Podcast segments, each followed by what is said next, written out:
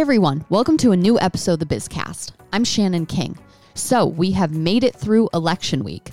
Though we're still waiting on national results, the state results are in. To go through the upsets, flips, and landslides with me, I called Professor Gary Rose, chairman of the Department of Government at Sacred Heart University, and friend of the pod and my graduate advisor, Professor Jonathan Wharton, associate professor of political science at Southern Connecticut State University.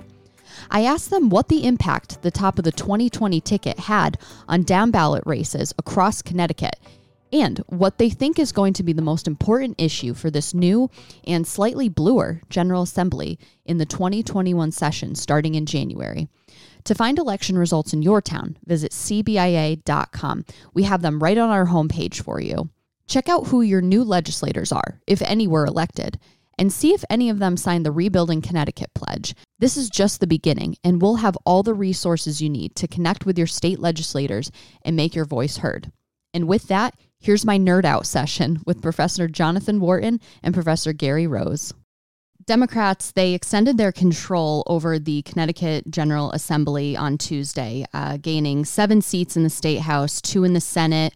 Uh, and tentatively, uh, there's going to be a few recounts uh, that we're waiting on, but Democrats have a 98 53 majority in the House and a 24 12 advantage in the Senate. So, starting in the House, uh, five incumbents, all Republicans, lost their races, and those seats were flipped to blue in places like Avon and Canton, uh, a portion of Waterbury, Cheshire and Wallingford, Durham and Madison, and uh, Fairfield. I should also mention that uh, House Minority Leader Themis Klarides' open seat was flipped by a Democrat. So going back to 2018, we've been seeing this trend, particularly in Fairfield County, uh, moving more blue. But what happened in these other races in the suburbs and even the valley that um, sometimes traditionally traditionally goes uh, more Republican? So, uh, Professor Wharton, do you want to start with that? Sure. I mean, especially since I, I know you know a bit of the valley.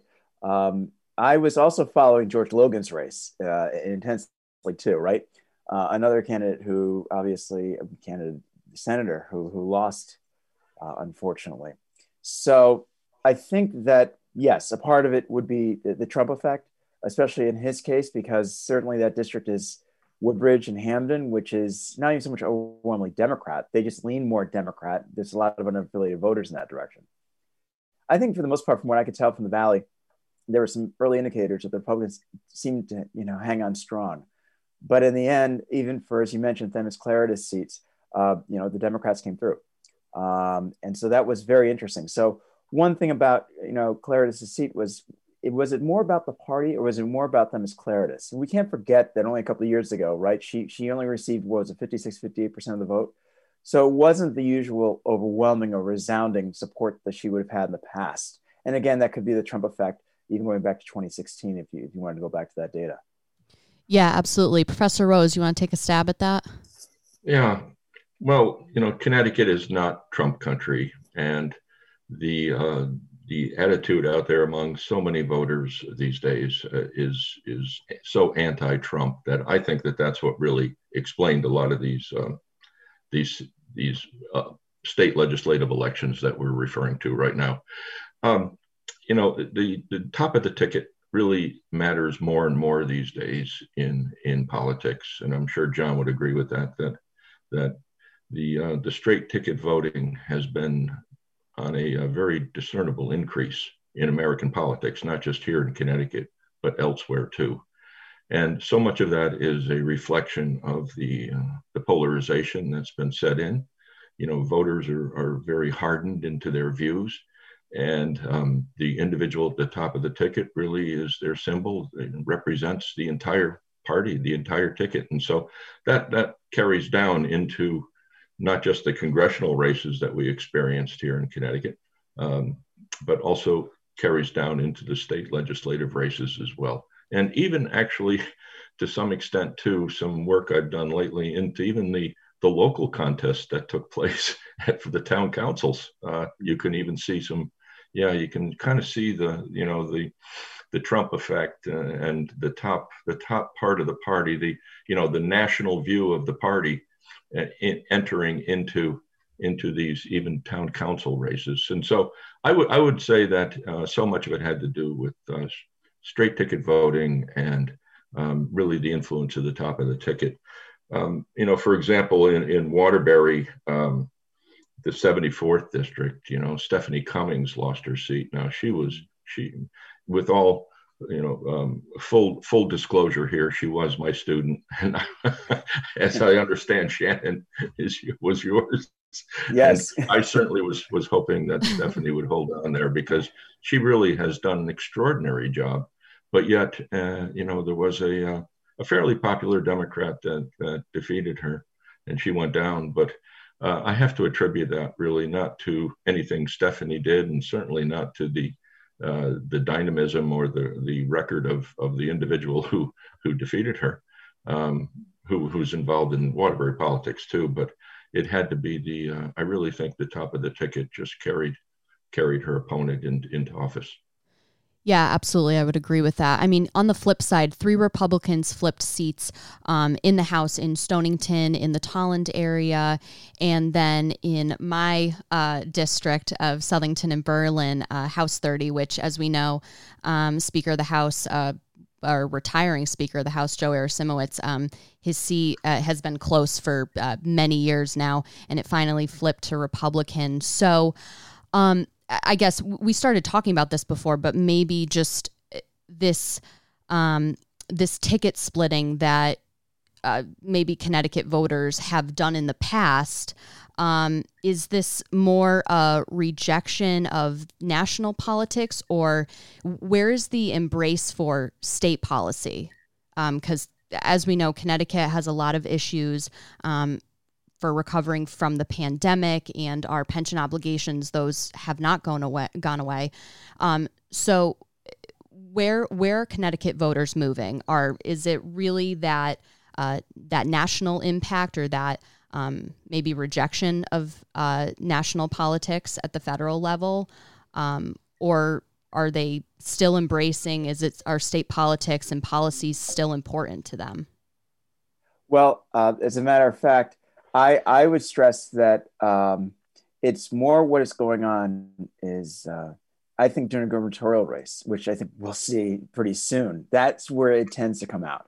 Uh, going back to Professor Rose's point, you know, even at the state level, we see that top-down effect for gubernatorial candidates and how that can at least uh, take place. Uh, certainly for candidates even the General Assembly. So that kind of tie-in and even buy-in is important um, not just for voters, but even for candidates.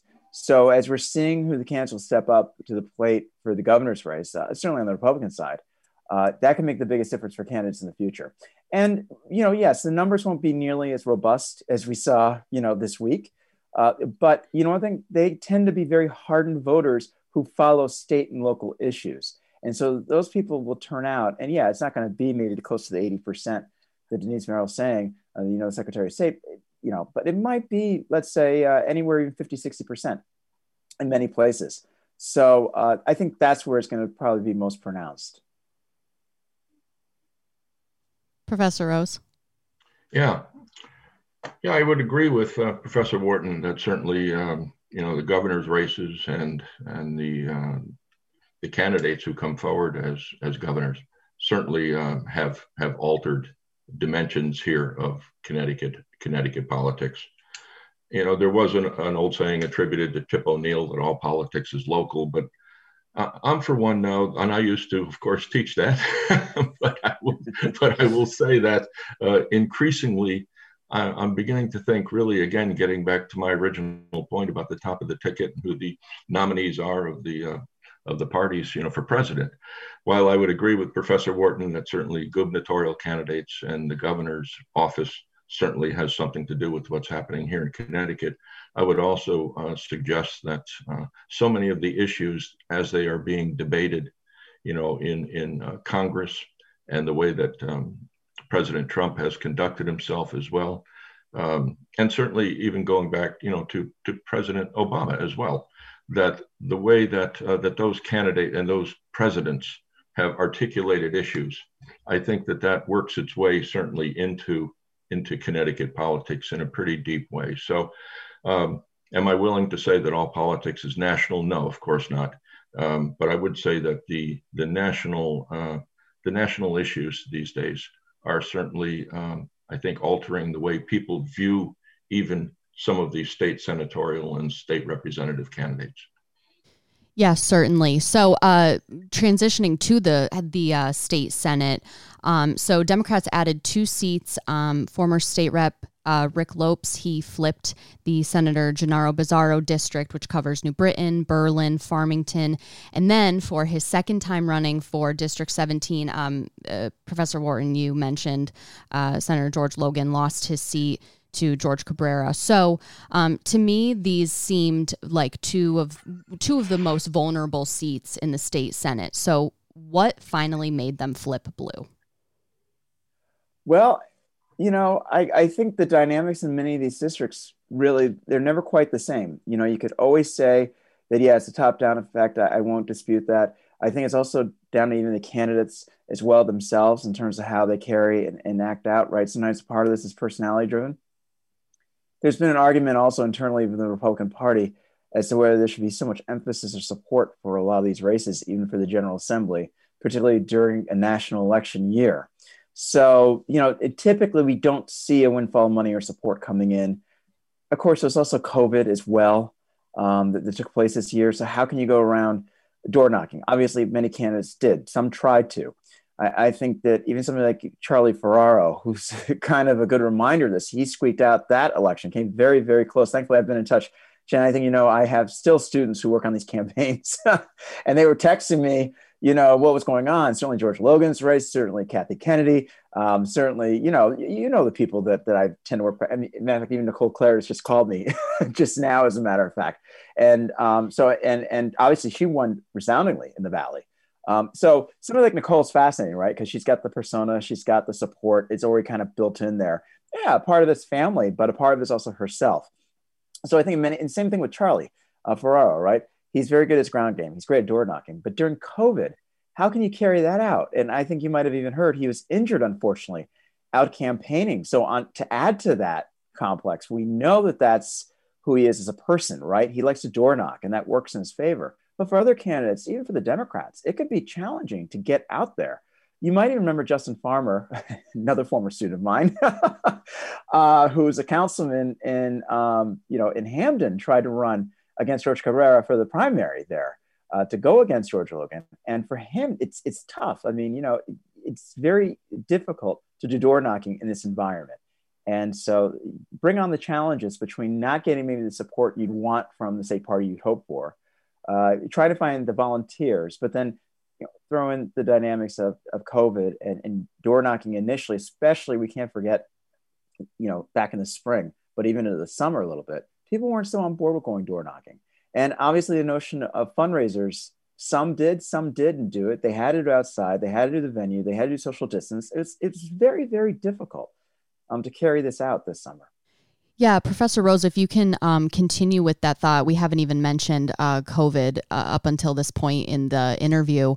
Um, but what kind of impact did that have not only on these two Senate races, but all the races? Um, you know, were candidates quick to embrace the digital? Was the digital as impactful as they thought it was going to be? Peer to peer texting, things like that? Or was it the candidates that actually hit the ground, knocked on the doors from six feet away that were able to pull it out? Well, you know, Professor Wharton raises a, a, good point about the ground game, and you know, I would like to know more about the ground games in the uh, in District Six and District Seventeen to see actually what transpired there.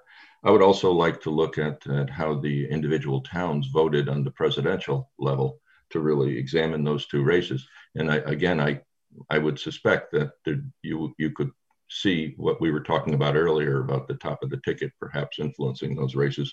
But to your question concerning COVID, I mean, sure, it, it's a um, even though it it is an issue that uh, has been at least under the Trump administration at times delegated to the states. Um, the fact of the matter is is that Trump Trump owns that issue, and um, and yes, I think Governor Lamont has actually done quite a remarkable job at times uh, handling the COVID issue. That might have have certainly factored into some of what we're talking about today about the the state house and the state senate. You know, um, gaining Democratic seats, maybe because of Governor Lamont's leadership. Uh, I think there's could be something to that, but it was the lack of presidential leadership, I think, on the part of President Trump. Um, I don't know if if Professor Wharton would agree with that statement. I don't know, but um, I, I he you know he's perceived as really dropping the ball with COVID. Whether he did or not, I think we can debate that. But the vast number of deaths and so forth that we have in this country now that has to have entered into the minds of some of these voters when they uh, when they went to the polls, not just for Biden versus Trump, but again with some of those races that we're uh, that we're exploring here at the subnational level. Well, if I can add to Professor Rose's point there, um, I think it, it, certainly depends on the district. In a place like Naugatuck Valley, uh, you know, there's certainly resounding support for, for Donald Trump. It was apparent, um, certainly this summer, and I certainly saw that even this week in going out there again. Um, so uh, I'm, you know, now in other places, especially places where we know there's more unaffiliated voters, maybe you know more Democrats, that that would obviously pose a challenge, and it was uh, in, in in some instances. Um, going back to George again to George Logan, I think that that really translated to his race, uh, unfortunately, and that was a key concern. Of course, we also can't forget he, he narrowly won by 77 votes the last time. And um, you know, we, we can't ignore a place like Hamden. I mean, Hamden is a good part of the district, but you know, it's one of several towns. Um, so, yeah, I guess what I was taken away by Shannon was just I, I, was expecting pickup seats for the Democrats in the House, right, in the General Assembly. I think we expected a few, but the Senate was really quite a that was amazing uh, to see the, the numbers just shrink uh, even more so there. Yeah, absolutely. So, um, you know, staying with the General Assembly for just one last question. Um, so, we have new leadership in the House and Senate with um, the retirement. So, uh, Matt Ritter is now Speaker of the House. Uh, Vincent Candelora is Minority Leader. Uh, Senator Kevin Kelly is the minority leader in the Senate, and Democrats, I believe, are meeting today uh, to name their leadership team. Um, so, with this new leadership, with a new, slightly bluer General Assembly for the 2021 session, uh, which by all accounts that I'm seeing, it's going to be primarily virtual. So, it's going to be a very interesting ride. Um, but what do you guys think is going to be the top issue for this legislature next session? Well, I guess I'll take a stab at that. Um, I think we have a looming deficit, from what I understand. And I see the numbers changing all the time, but nevertheless, uh, there's a uh, there's a very substantial deficit coming, and so uh, I would suggest that, uh, and this is going to be a very interesting test, I think, of uh, of Governor Lamont um, in terms of um, resolving what has become, I think, a state that uh, has plunged, unfortunately, deep into debt. And we have a, uh, an extraordinary problem up there in terms of balancing our budget. Um, and that combined with the fact that uh, Connecticut now is ranked way down the bottom, and the rankings seem to vary, but I think the last time I looked, and again, don't quote me exactly on this, but I think we were ranked like in the number 48 out of the 50 states in terms of of having a, a, an economy that was recovering you know? And again that figure might be a little wrong. So i think that um, dealing with the budget deficit and stimulating the economy that has to be really uh, you know what i think governor lamont is going to have to uh, focus on. Um, our state is hurting. It really is. This used to be, you know, I grew up in Connecticut. I, am from Connecticut. I've lived in Connecticut other than just being in grad school and when I was in the, the Army and stuff, but since 1951. And this used to be a very prosperous state. In fact, we were the most prosperous in the country. And now we're, we're ranked way down the bottom in terms of economic recovery. We're ranked way down the bottom in terms of our um, ability to meet um, obligations you know of uh, pension obligations that's a real problem that's something too that the governor is going to have to work on uh, pension obligations the liabilities are, are is, unbelievable up there with uh, the, the public employee unions so i would say the two things to answer your question would be um, deficit reduction and stimulating uh, jobs in in Connecticut. Yeah, um, Professor Wharton. Before you uh, answer that, um, I just want to mention that uh, Connecticut has been in the middle of the pack in terms of um, job recovery and economic recovery and sustainability during COVID. Um, so, this presents a really interesting opportunity for our state. You know, uh, like Professor Rose said, we've been at the bottom for a long time in terms of economic rankings, um, but now uh, it's sort of been an equalizer, if I can use that term. Um, and obviously, we've we've seen a, the really great job that Governor Lamont and um, state agencies have done in terms of keeping our positivity rate fairly low. Obviously, it's um, ticking up a little bit, but we you know we're anticipate we were anticipating that to happen and um, making those mitigation plans to bring it back down or keep it low. Um, so, is there an opportunity here um, for really um, bringing back jobs, creating those jobs, um, keeping that business climate um, healthy, um, and uh, coming back from this COVID pandemic recovery? I think we've been seeing some early indicators that uh, a number of people have actually migrated now to, to uh, Connecticut from New York, especially. Um, you know, we're seeing this more in the last six months. And I guess my big question is is that going to be sustainable for beyond six months? Could it last for maybe another year, maybe even two years?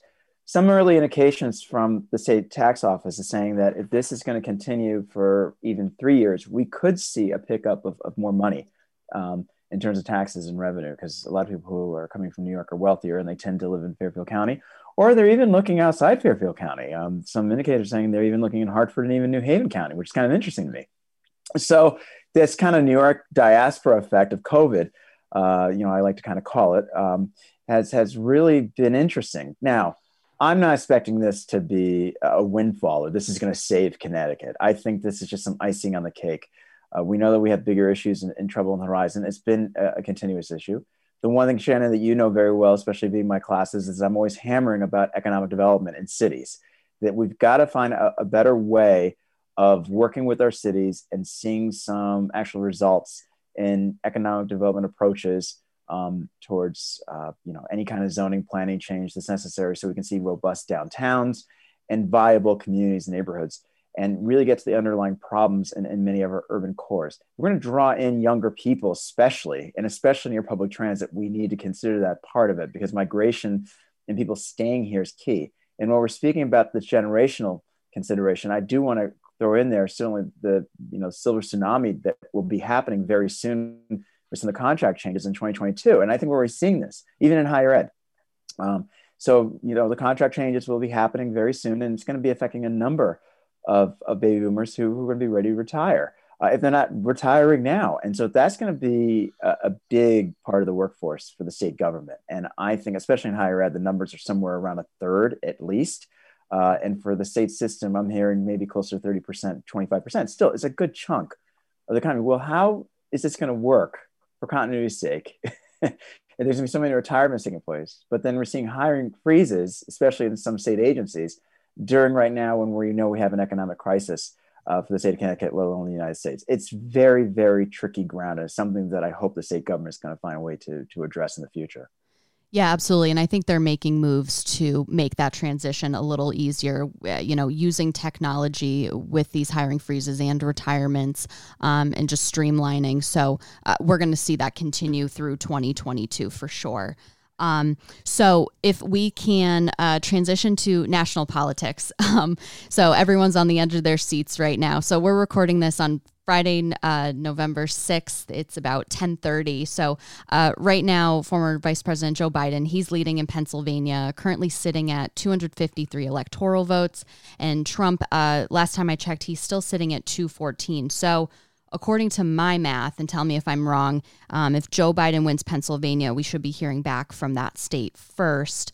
Um, he will be the next president of the United States, and then will also um, also won the popular vote um, and also crushed the previous record of the most votes recorded for a presidential candidate. Uh, President Obama held that one before, so uh, we sort of touched on this before, but if we could go back to it. Um, we could certainly talk for days about the implications of a Biden presidency on the country. But putting that aside, what is the impact, um, or what could the impact be of a, a Biden presidency on Connecticut, particularly in the next wave of General Assembly races, the governor's race in two years. Um, we are having Senate races in a few years. I, you know, by my calculations, um, they will have a positive impact. So um, the, those Senate seats will not be as, you know, contested at all. Um, so what what are your thoughts on uh, the impact of a Biden presidency on Connecticut moving forward? Well, it's it is somewhat difficult to tell exactly what a Biden presidency is going to be about because um, there was very little um, discussion on his part in terms of what his his agenda would be, uh, and so it, it is difficult to predict that. But nevertheless, um, that said, you know, Joe Biden uh, does have a long record as a uh, as a moderate uh, in in Congress, and as vice president, he kind of toed the moderate line on that. And so, I, I would be inclined to say that, um, you know, I don't think under a Biden presidency we're going to see the progressive wing of the party, uh, you know, grab grab hold of Biden as many are claiming. So I don't think you're going to see this, you know, this Green New Deal and Medicare for All and all of that stuff that a lot of people were suggesting was going to come. I, I, would probably be inclined to say that uh, you are going to see a, a commitment um, again under Joe Biden to defense spending. And I think that would be very good for the Connecticut economy. Um, and he, I don't think he is going to be captured, as Trump was suggesting, you know, by um, AOC plus three and all of these and all of that going on in Congress. So I, I wouldn't be surprised if uh, if there is a commitment to uh, defense spending, which would be very good, of course, for Connecticut's economy. So much of our economy revolves around that. Um, he is he does say that he's going to go after the Trump the Trump uh, tax cuts. I don't know how that's going to affect Connecticut. It could have uh, an effect, obviously, you know, on our state because there is a lot of wealth in in Connecticut, and how that's going to affect corporate development in Connecticut. That might have a that could be a downside to it. But overall, uh, and I do think you're going to find a, uh, a commitment to health care on his part, which certainly would be very good for. Um, yeah, I think the. Um, I mean, you you can look at it two different ways there because he, you know, he's talking about a public option, um, but at the same time, he's not going to eliminate, you know, private insurance, and so I would I would say probably in the area of defense spending, um, health commitment to healthcare, which can stimulate jobs certainly, um, kind of coming from the government side of things, um, I, and and um, I would probably be inclined to say that um, tax tax you know tax um, reform, higher taxes actually, going to go after the, the the Trump tax cuts. I think that could have somewhat of a negative effect on on our economy. So I kind of see a mixed a mixed view coming from Biden in that respect. Yeah, I agree with Professor Rose. I'd also add that you know recently we heard about Electric Boat uh, receiving certainly those contracts, additional money, and, and, you know that's a good start at least. And and obviously that's that's coming from the Trump administration, but some of that carryover effect could be tremendous for our economy. I will add that it, uh, being a little bit more specific, maybe with the tax uh, changes that might happen, I'd be interested to see what will happen with those hedge fund companies uh, especially that the dot around the you know the, the, the shoreline in Fairfield County, especially uh, because we know that uh, you know that's considered significant investment. Any tax changes to take place, especially related to capital gains, could could be a concern um, for an industry like that one, and, and certainly for an economy like ours. So that that would certainly be something that I'd like to follow and know. Um, I'd still like to know what's going to happen with the real estate industry um, you know, especially related to SALT and, and other taxes, tax changes that have happened in the past, and what that could lead to here in Connecticut. I think, I mean, Shannon, you know this, you're on the front lines dealing with like the Connecticut Real Estate Association, among other organizations. And again, going back to what I said about a number of people relocating from New York because of COVID, you know, we're seeing certainly an increase in real estate, but could there be a change with the tax changes under Biden for good or for bad? Uh, there's something I'd, I'd, like to follow and know, um, especially here um, considering our, our, our, economic climate in, in Connecticut. For the latest COVID 19 information, visit CBIA.com. Follow us on Twitter at CBIA News and on Facebook. Call us anytime at 860 244 1900. Stay safe out there.